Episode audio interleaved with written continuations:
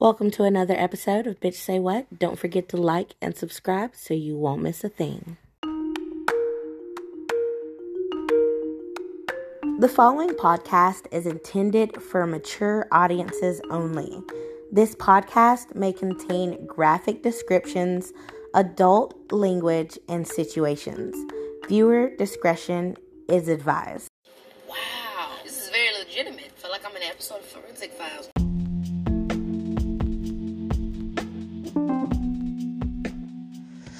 Welcome to another episode of Bitch Say What. This is your girl China, here to give you your dosage of serial killer knowledge. Today, I would like to talk about the Green River Killer, Gary Ridgway. Ridgway was born February 18, 1949, in Salt Lake City, Utah. His home life was somewhat troubling, and many people described his mother as domineering and have said while young he witnessed more than one outburst between his parents. His father often came home complaining about the presence of sex workers on his bus route. Ridgway had a bedwetting problem until the age of 13, and his mother would wash his genitals after every accident. He would later tell the defense psychologist that, as an adolescent, he had conflicting feelings of anger and sexual attraction towards his mother, and fantasized about killing her often. Ridgway's first documented attack was at the age of 16 when he led a six year old boy into the woods and stabbed him through the ribs into his liver. The boy would later survive the attack. Ridgway was held back in high school because of his dyslexia, and it said that his IQ was recorded as being below 80. After Ridgway graduated from high school in 1969, he married his 19 year old high school girlfriend, Claudia Kraig, and joined the U.S. Navy and was sent to Vietnam, where he served on a supply ship and saw combat. During this time in the military, Ridgway contracted gonorrhea from his frequent sexcapades with sex workers. Though he was angered by this, he still continued his sexual activities without protection. Throughout his deployment, he cheated on his wife numerous times, but when he came home to find out that Kraig had had an extramarital affair, he ended the marriage within the year. Throughout the 1980s and 1990s, Ridgway is believed to have murdered at least 71 teenage girls and women near Seattle and Tacoma, Washington. In court statements, he later reported that he killed so many that he lost count. A majority of the murders happened between 1982 and 1984. The victims were believed to be either sex workers or runaways whom he had picked up along Pacific Highway South. Ridgway sometimes showed the women a picture of his son to trick them into trusting him. They would start their sexual activity, and after minutes of intercourse from behind, Ridgway would wrap his forearm around the front of their necks and use the other arm to pull back as tightly as he could, strangling them. He killed most victims in his home and in his truck.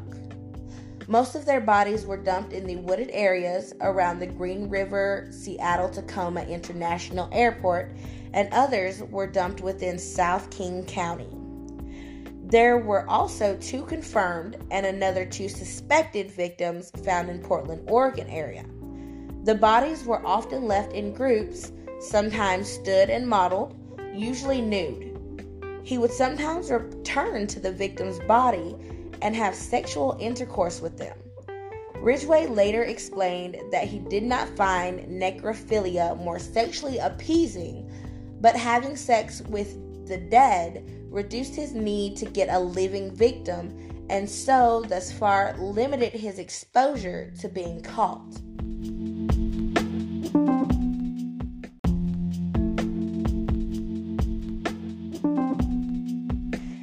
Because most of the bodies were not discovered until they were only skeletal remains, three victims are still unidentified. Ridgway also would contaminate the dump locations with gum, cigarettes, and written material belonging to others. And he even moved a few victims' remains across the state lines into Oregon to confuse the police. In the early 1980s, the King County Sheriff's Office formed the Green River Job Force to find the truth about the murders. The special unit included members like Robert Keppel and David Reichert, who occasionally interviewed serial killer Ted Bundy in 1984. Bundy offered his opinions on the thinking, behavior, desires, and reasonings of the Green River Killer. He suggested that the killer was revisiting the dump sites to have sex with the victims, which turned out to be true. And if police found a fresh grave, they should stake it out and wait for him to come back. Ridgway was arrested in 1982 and 2001 on charges related to prostitution. He became He became a suspect in the Green River killings in 1983. Even though Ridgway passed a lie detector in 1984, on April 7th of 1987, police took hair and saliva samples from him.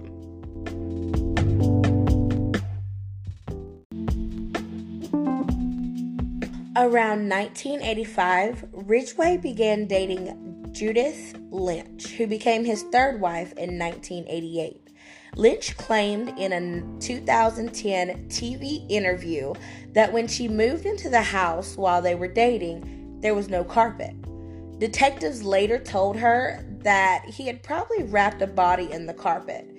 Now, in the same interview, she described how he would leave for work early in the mornings some days, apparently for overtime pay.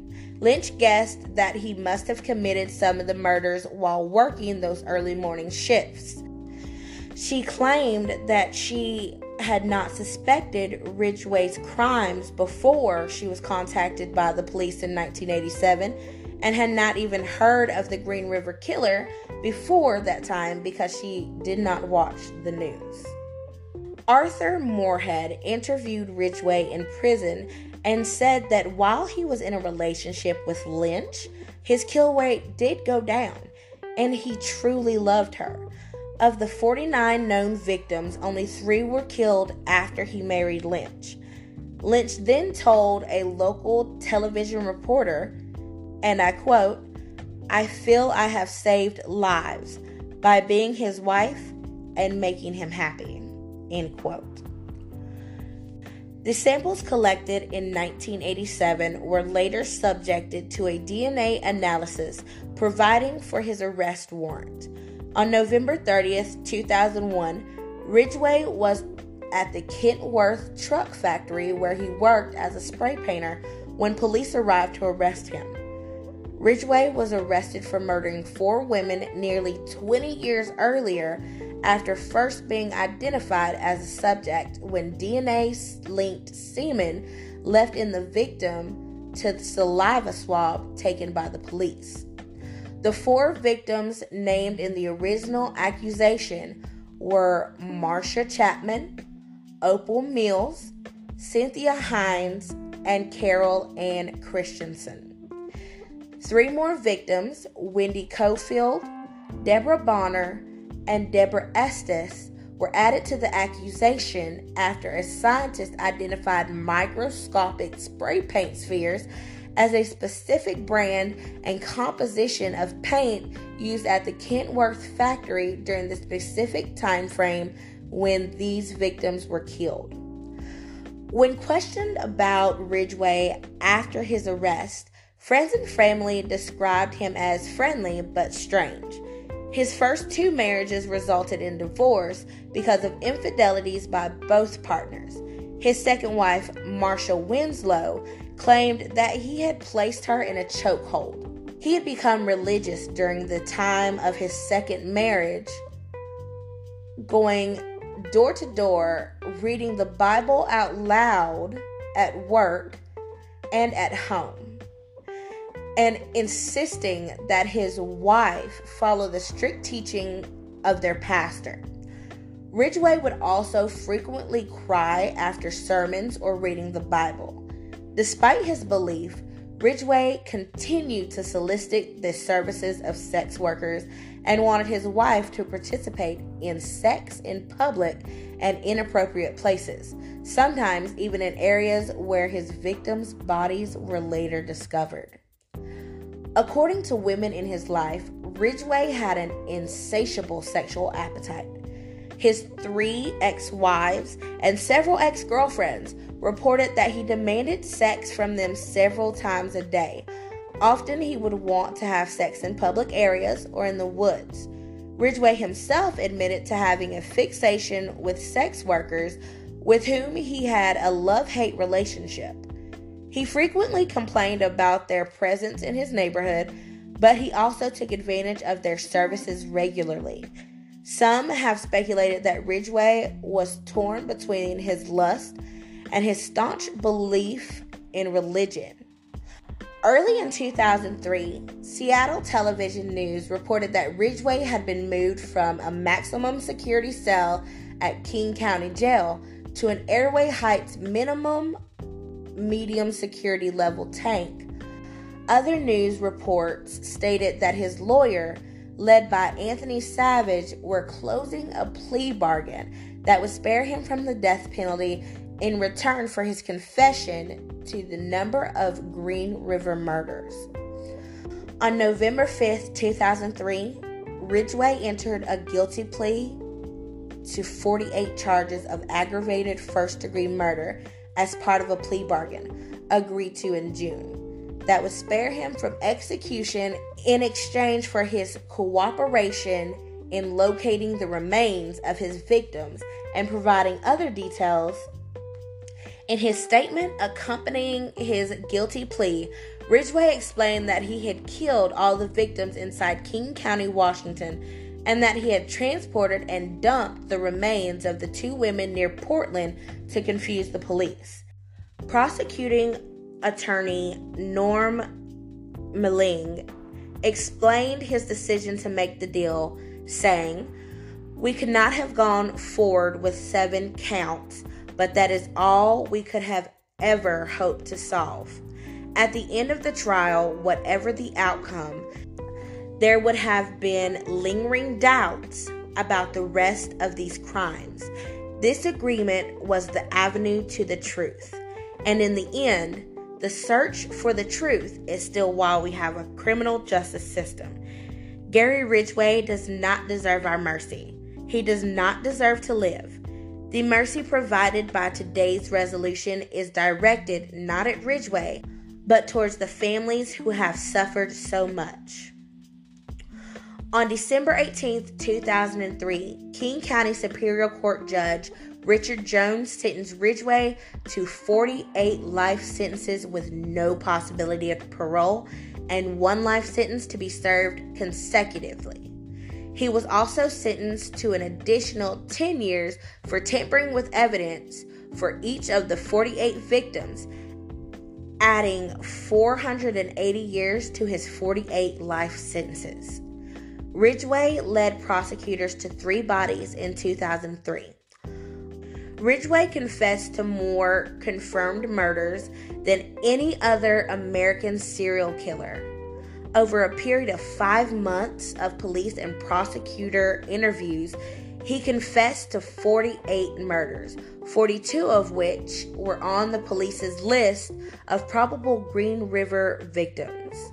On February 9, 2004, county prosecutors began to release the videotape recordings of Ridgway's confession.